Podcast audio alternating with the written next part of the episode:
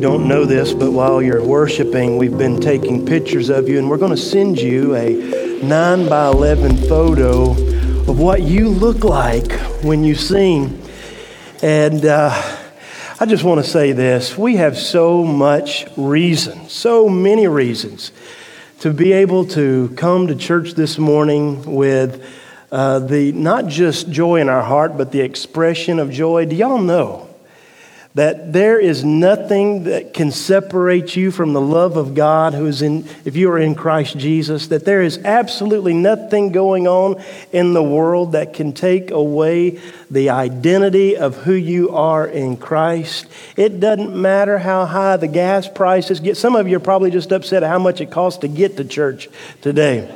But that's all right. We are here and God has so blessed us in the beloved of Christ and uh, we have reason this morning to be uh, excited, to have joy. And so put smiles on your faces. It's okay to do that. And uh, it's okay to uh, show those pearly white teeth while we are in church service. Go ahead and take your Bibles and open them up with me to Luke chapter 10. We're going to cover a large section this morning, so we're going to move through it rather quickly. And so uh, we're going to be looking at chapter 10, verses 1 through 24. And then uh, Brother Britt next week is going to be preaching uh, on the Good Samaritan. So he'll follow up uh, this, this sermon with, with, uh, with what comes next. And so um, looking forward to uh, praying for him this week as he prepares uh, for that message. I know he's already been preparing. January 2007. I stepped foot for the very first time onto the campus of Mid America Baptist Theological Seminary as a student. One of the first classes that I took as a brand new student at Mid America was entitled Personal Evangelism, and it was taught by the founder of Mid America, Dr. Gray Allison. Dr. Gray Allison, for those of you who might know him, how many of you, by the way, know Dr. Gray Allison? Do you, you remember him? How many of you ever got to hear him preach? A few of you. Uh, he was a man, if you knew him, filled with passion for people who were lost. He, he was even more passionate about the gospel. And he was even more passionate about his relationship with Jesus Christ. He was a man who, uh, he, he, he was a man who just had a way of saying a few things and melting your heart. He was no doubt a, a man that I admire and look up to. Uh, it was one of the most difficult classes I took while I was at seminary, every single day. Brother Britt, did you have great? Did you have Dr. Allison? Every single day we had to memorize scripture and we had to write it out. He would say, Take out a half sheet of paper, and you had to take it out and tear it apart, and you had to write your name in a particular place on the paper, and you had to write out verbatim in the King James Version the Bible verses that you memorized, each word was worth five points. And so every day, uh, all year long, all through that, that, that semester, we were memorizing Scripture and we had to come and write them. And here's why Dr. Gray wanted us to have an absolute dependence on the Word of God as we went out and shared the gospel of Jesus Christ. He would teach and he would sit on the front desk and he would just kind of fold his hands and he would begin to talk about the lost people of the world.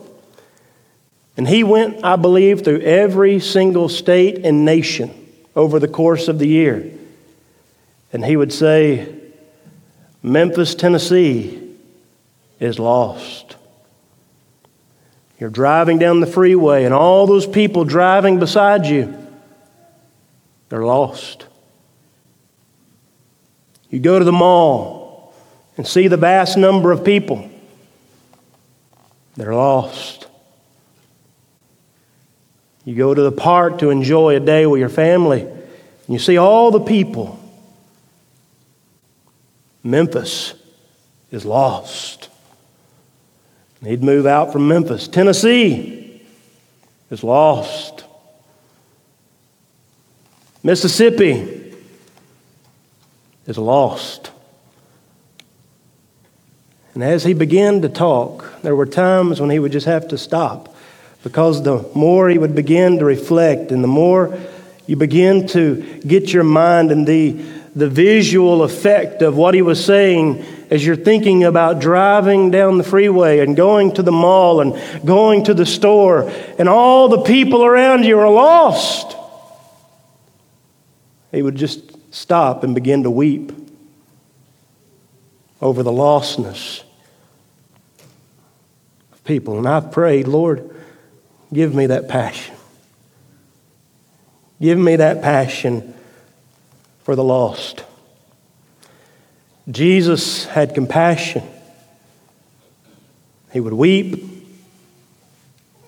over the lostness that he saw. There are two parts in this text of the section that we're looking at. There is a section where Christ is sending out, and there is a section when they are returning, coming back, sending them out with the gospel. The kingdom of God was their message to go and preach that the kingdom has come bodily in Jesus Christ, and He is the King in this kingdom. He is the Savior of the world. He is the fulfillment of what prophets and kings had prophesied. He was the desire of their message. Go and preach the gospel. And so we see that in our text this morning that God is sending out his disciples, those who are followers of Jesus Christ, to preach the good news of Jesus. Let me say something. Being a Christian is more than just emulating the character of Christ. Being a Christian means being subservient and obeying the words that he taught. So we're not just emulating good behavior, we're not just doing good things. We are living a life of obedience with joy to be obedient to the things that he taught us to do. In earlier sections, we've already preached where Jesus sent out the 12. But in this section, we see that he is sending out the 70. It depends on which translation you're looking at. I read from the ESV, and it says that he sent out the 72. Uh, but some translations, depending on which manuscript they translate from, say 70. But what Luke is showing us here in this first section, the sending out, is a few principles of evangelism. So, I want us to think as Christians this morning who both emulate and live in obedience to Christ about evangelism, about going out and sharing the good news of Jesus Christ. There are some principles here that Luke stay, uh, states for us. Verse 10, he talks about the appointment of the 70, but I want us to start with verse 2. It says, The harvest is plentiful, but the laborers are few. Therefore, pray earnestly to the Lord of the harvest to send out laborers into church. Whose harvest? His harvest. God is sending us out into this harvest, and He's making it very clear it's more than you can do. It's too vast. You are outnumbered. It is so massive, it's overwhelming. Dr. Gray would give us that global vision of lostness, and you begin to think, I'm just one person. God knows this, and that's why He said, Pray to the Lord of the harvest that He would raise up laborers and send them into that harvest. So He's showing us here the massiveness of this field, the lostness of the world.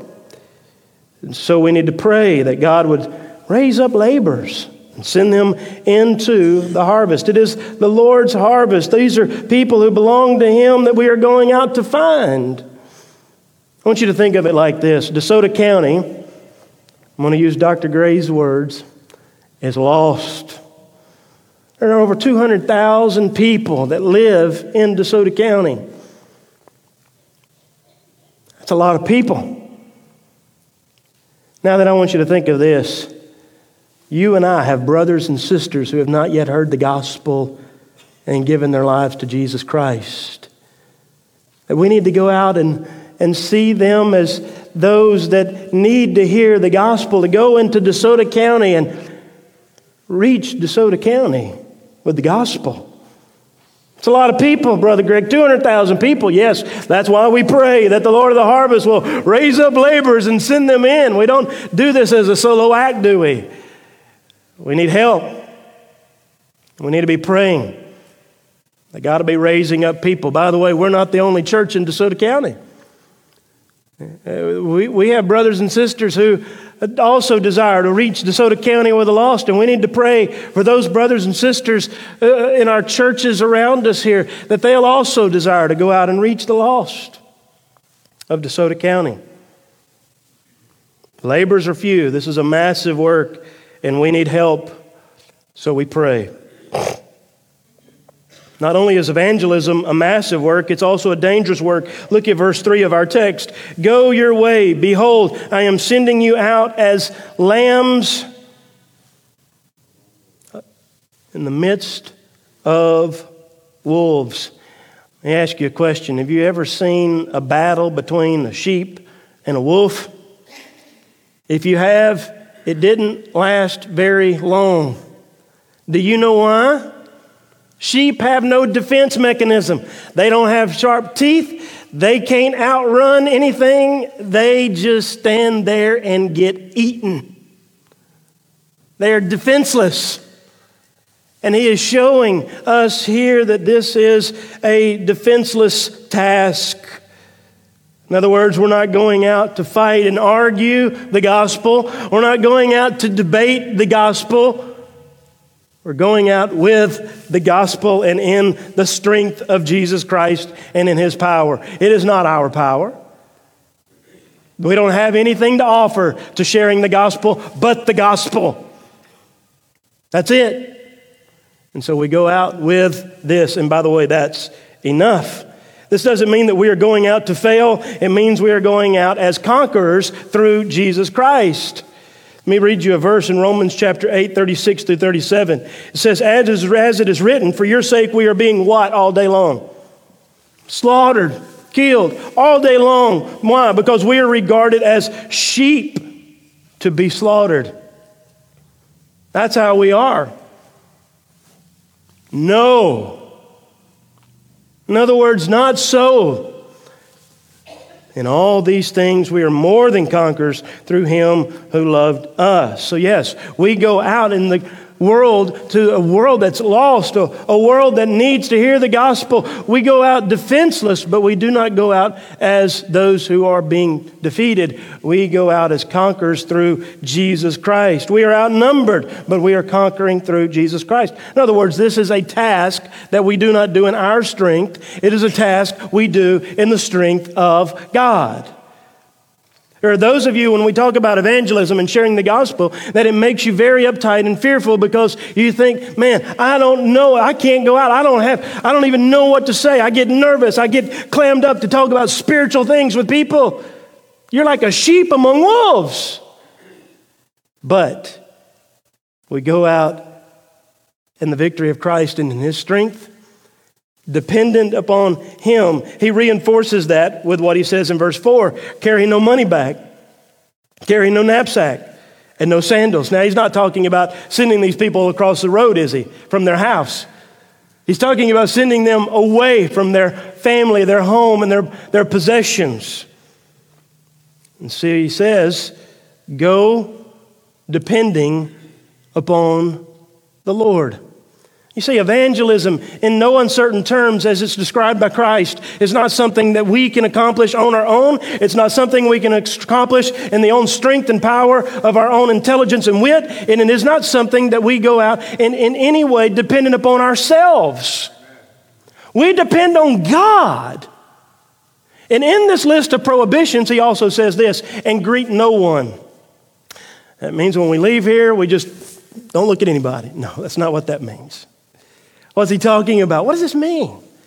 Well, he's talking about those who are other believers. In other words, don't get sidetracked fellowshipping with a bunch of your brothers and sisters along the way that you lose sight of the mission. By the way, there are churches who have done this. We love fellowship, we have lots of them. But churches can literally fellowship themselves to death. Because if all we ever do is stay inward, we never go out, we will die. You see, this is a, a way God has meant for His bride to survive, His body to live perpetually through the gospel. And so He's saying here don't get sidetracked.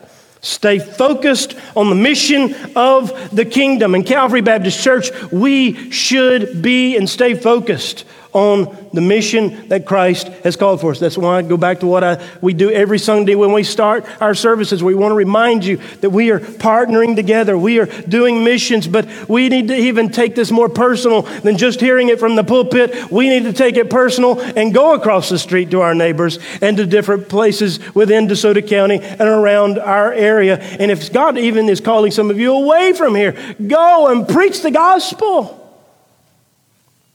Don't get tied up and just stay in ourselves and in our bubbles.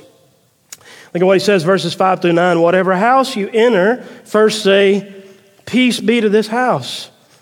And if a son of peace is there, your peace will rest upon him. In other words, for that one, you knock on their door and you share the reconciliation, the gospel of reconciliation with them, and they receive the peace of Christ it will rest upon them and in that house. But if not, if they reject that message, it will return to you. It will not stay with them. It will leave with you and remain. And he says, though, and remain in the same house, talking about that one who is a son of peace.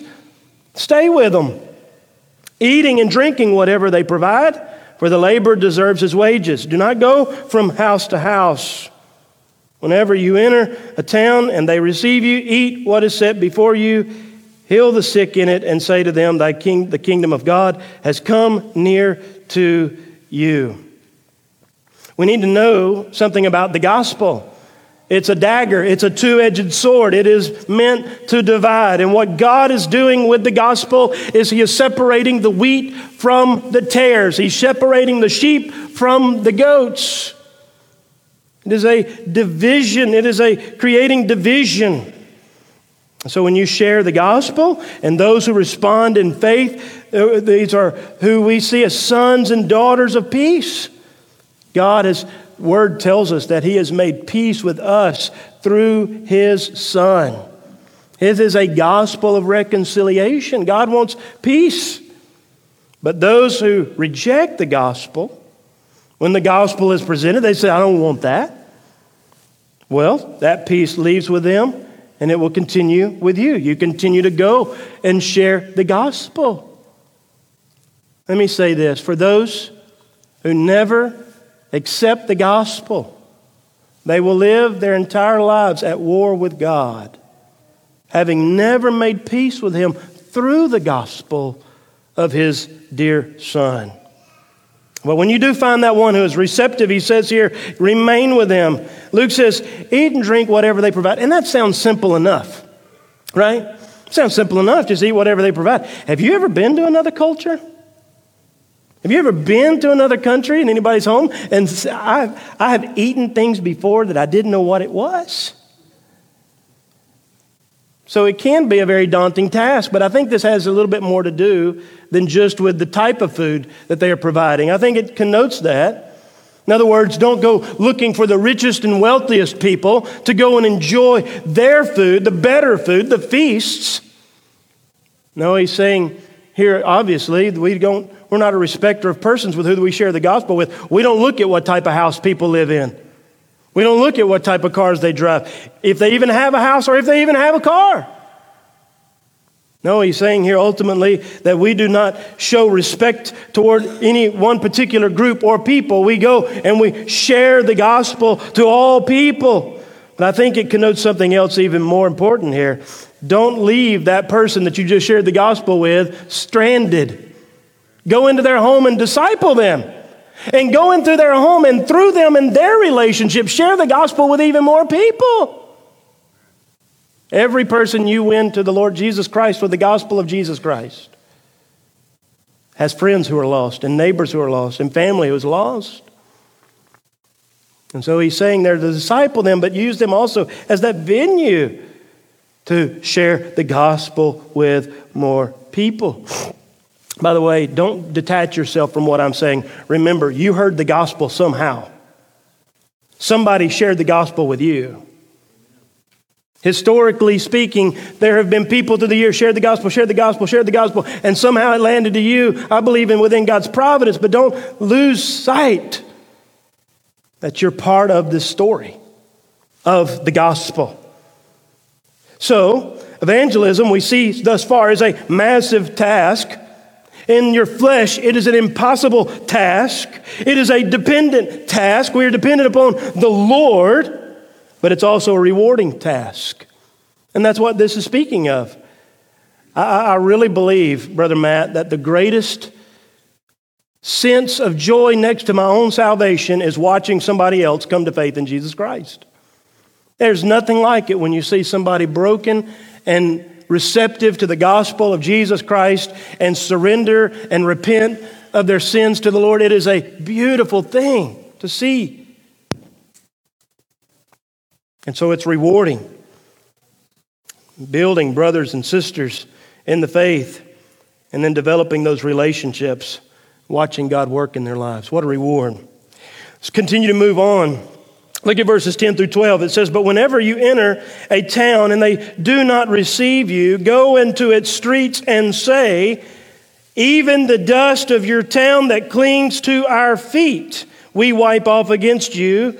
Never, nevertheless, know this that the kingdom of God has come near. I tell you, it will be more bearable on that day for Sodom than for that town. You know, the Bible has a lot to say about the dust off of your feet, sharing the gospel. They don't receive it, knock it off. He says, Here, wipe it off. What is God doing? He is collecting evidence.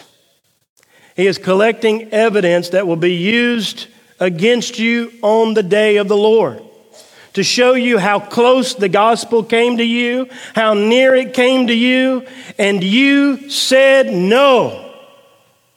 You rejected that gospel. That dust will be gathered up.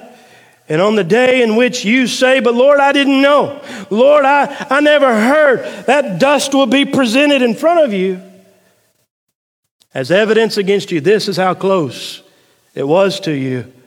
And you said no. There are those who come to church in the state of Mississippi every single Sunday and hear the gospel and never receive it. So close, so close, but never receive it. They've even tasted the goodness of the Lord They've had emotional experiences, but never accepted what his son did on their behalf. Jesus said that it will be more bearable on the day of judgment for Sodom than for those who reject the gospel. You know, one of the things that often is done in, in Christian circles is man, we talk about the sin of Sodom and Gomorrah. We talk about how wicked and, and how evil it is. And by the way, it, there is sin. There is sin there for certain. But do you know what he says here? You know what is a greater sin than immorality, than sexual immorality, than murder? It is the sin of unbelief. It is the sin of rejection.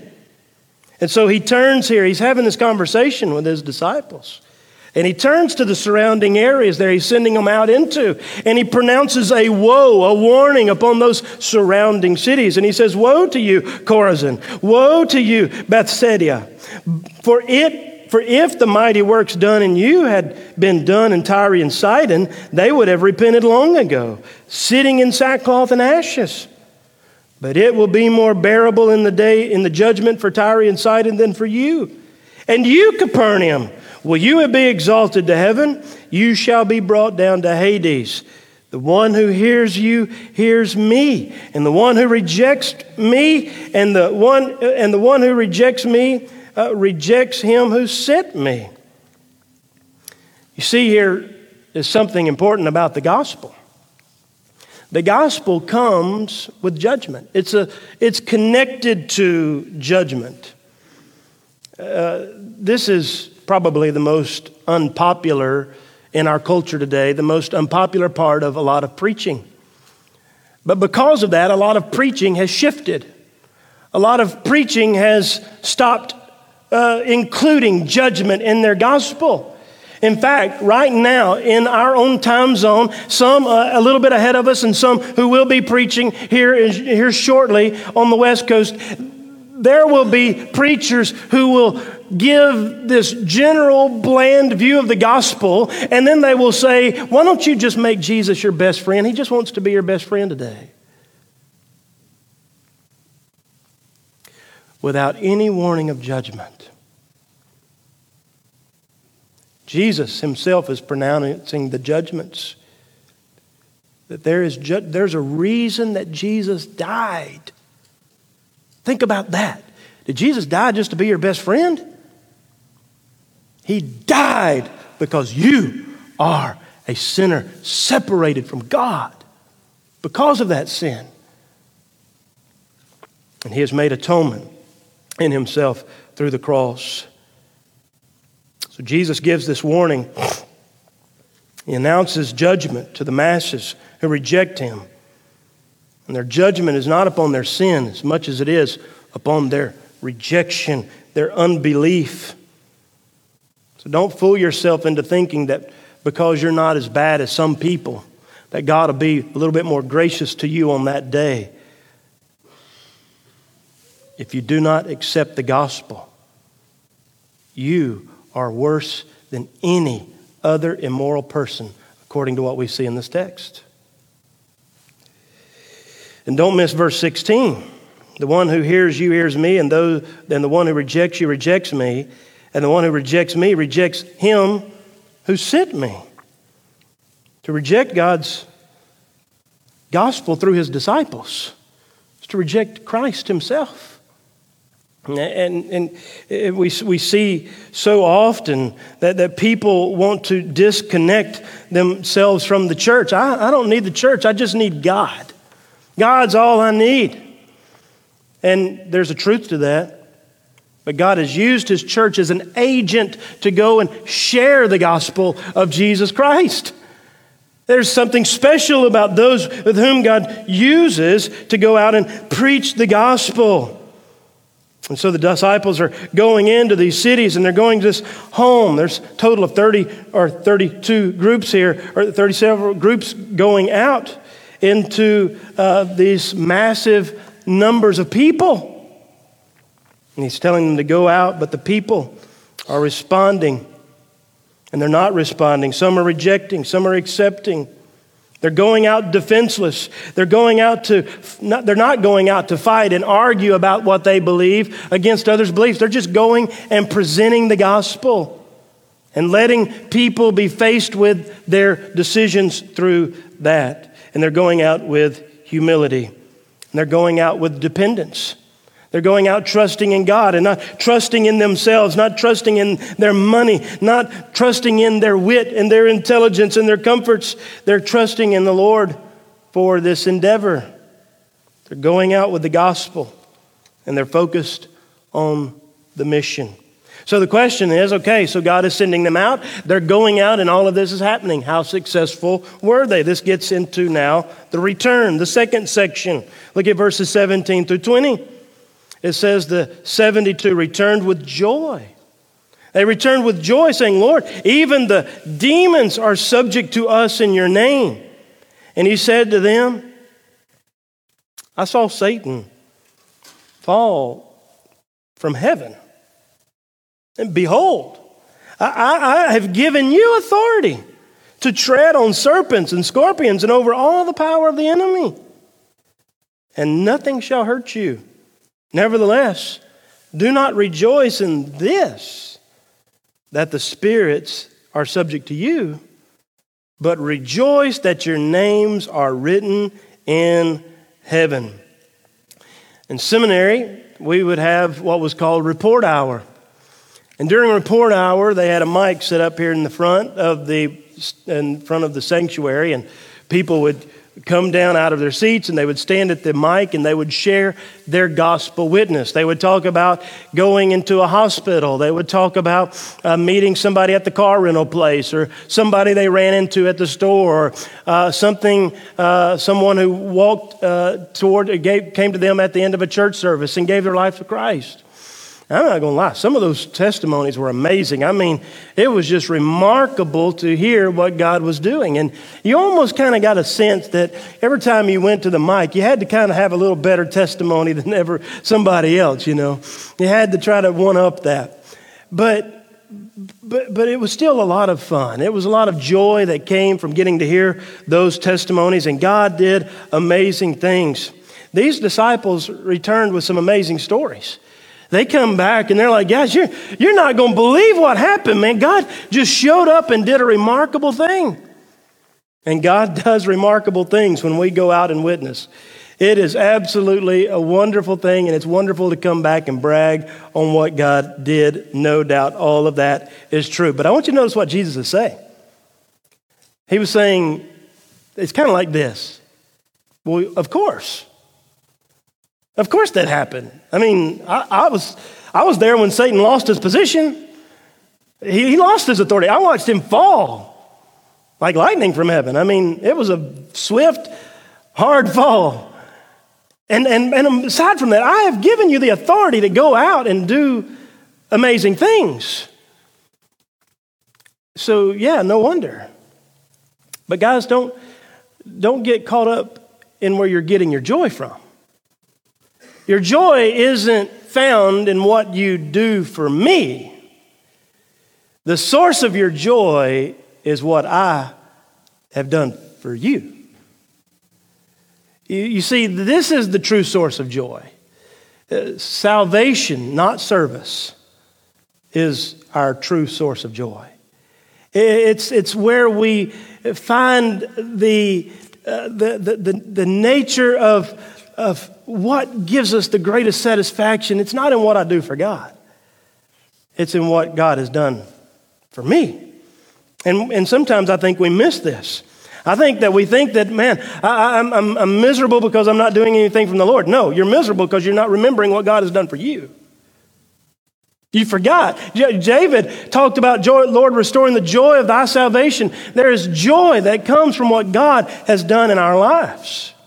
So he's saying, don't, don't get this mixed up with service. Don't get salvation and service mixed together. And don't forget, it is what I have done for you.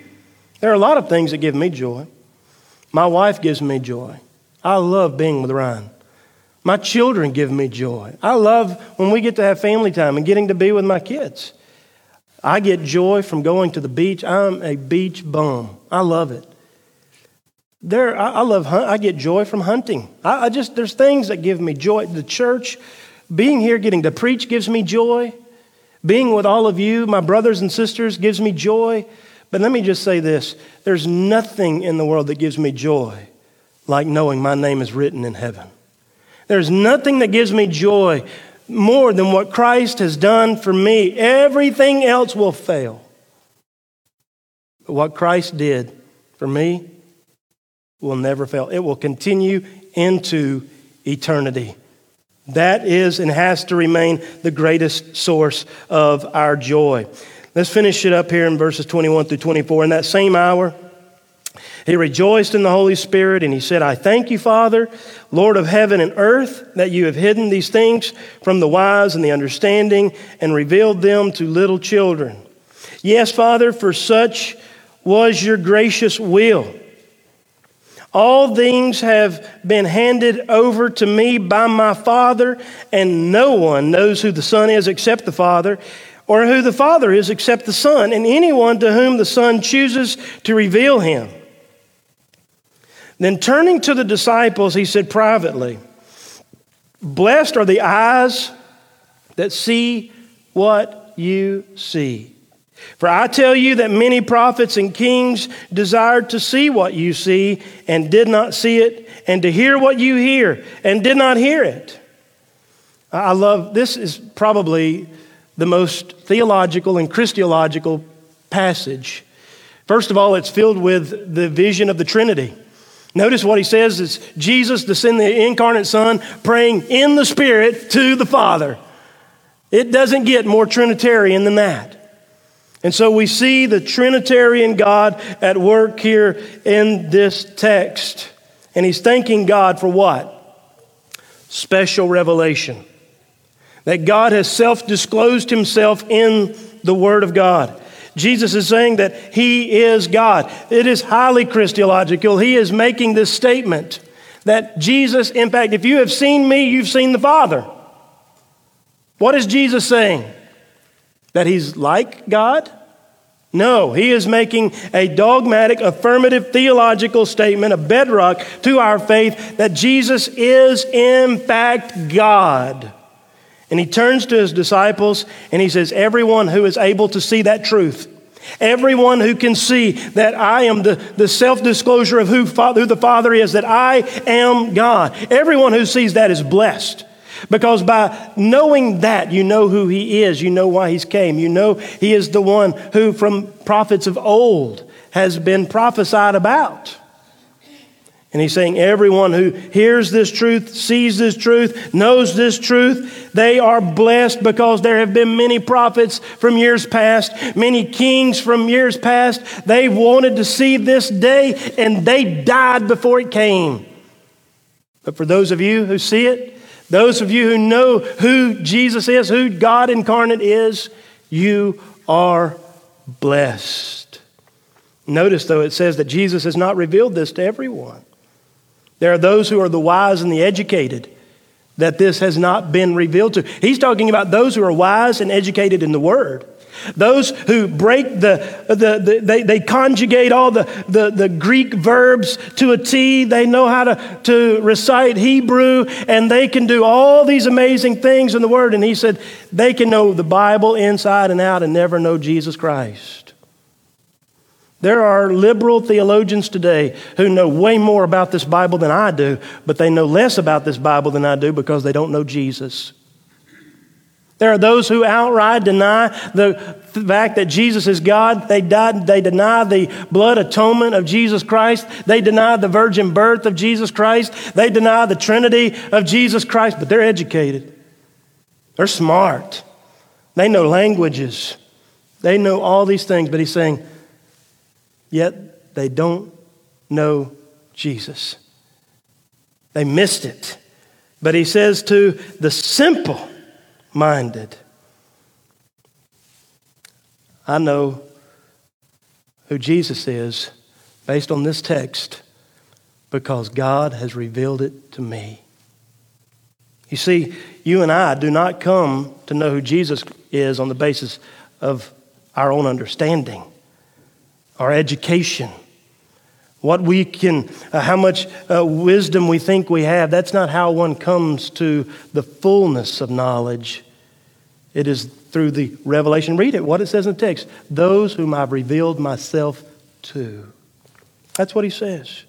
And those of us who believe uh, only believe because of this self revelation of what God has given to us. It's a blessing.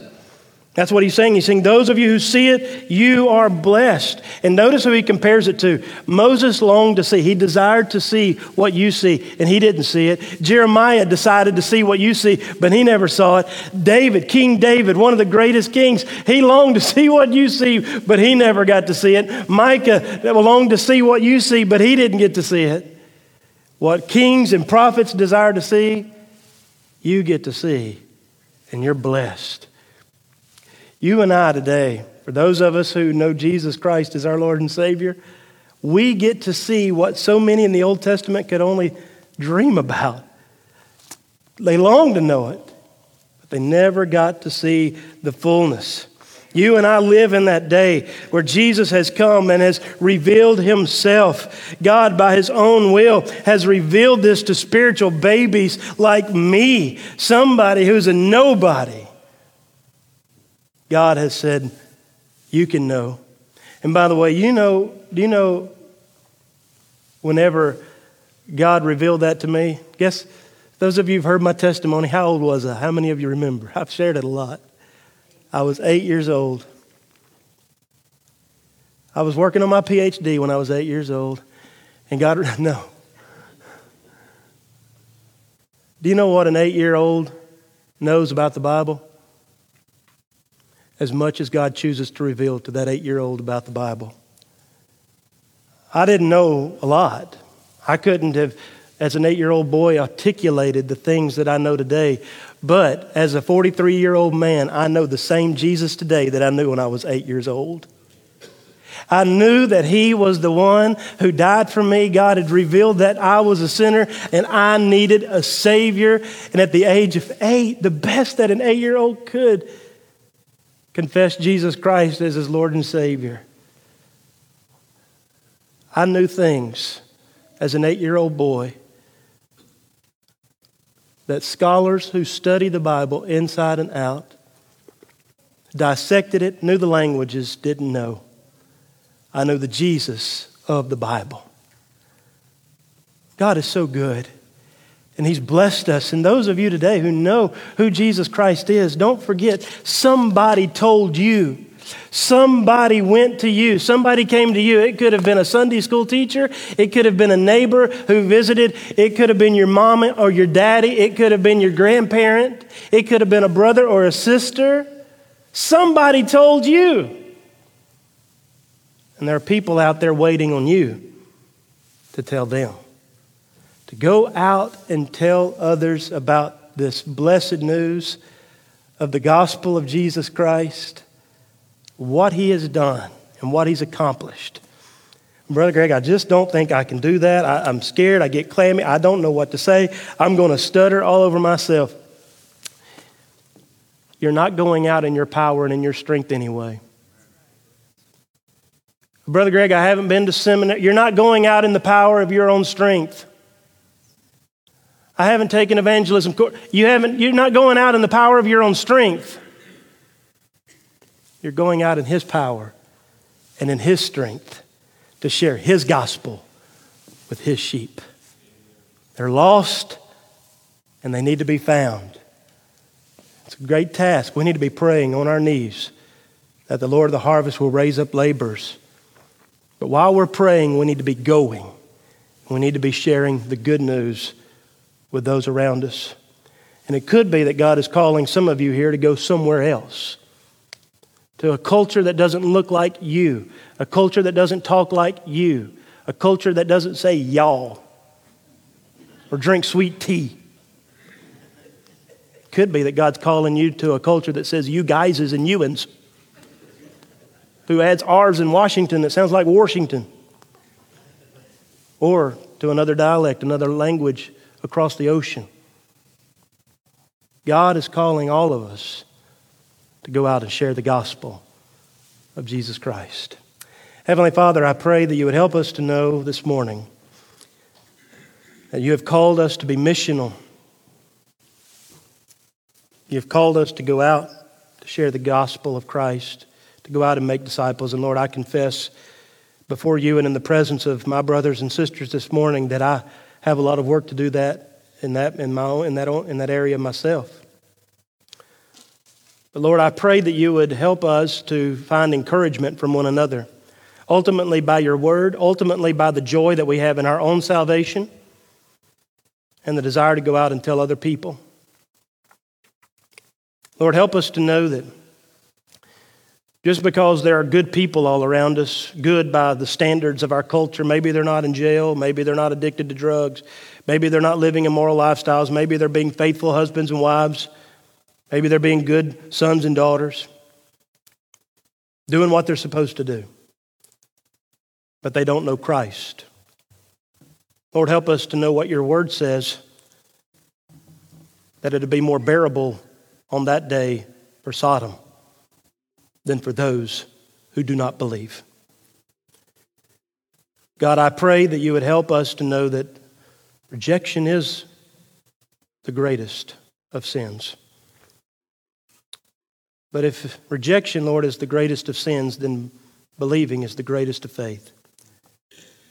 Lord, I pray that if there are those here this morning who have heard the gospel today and they believe,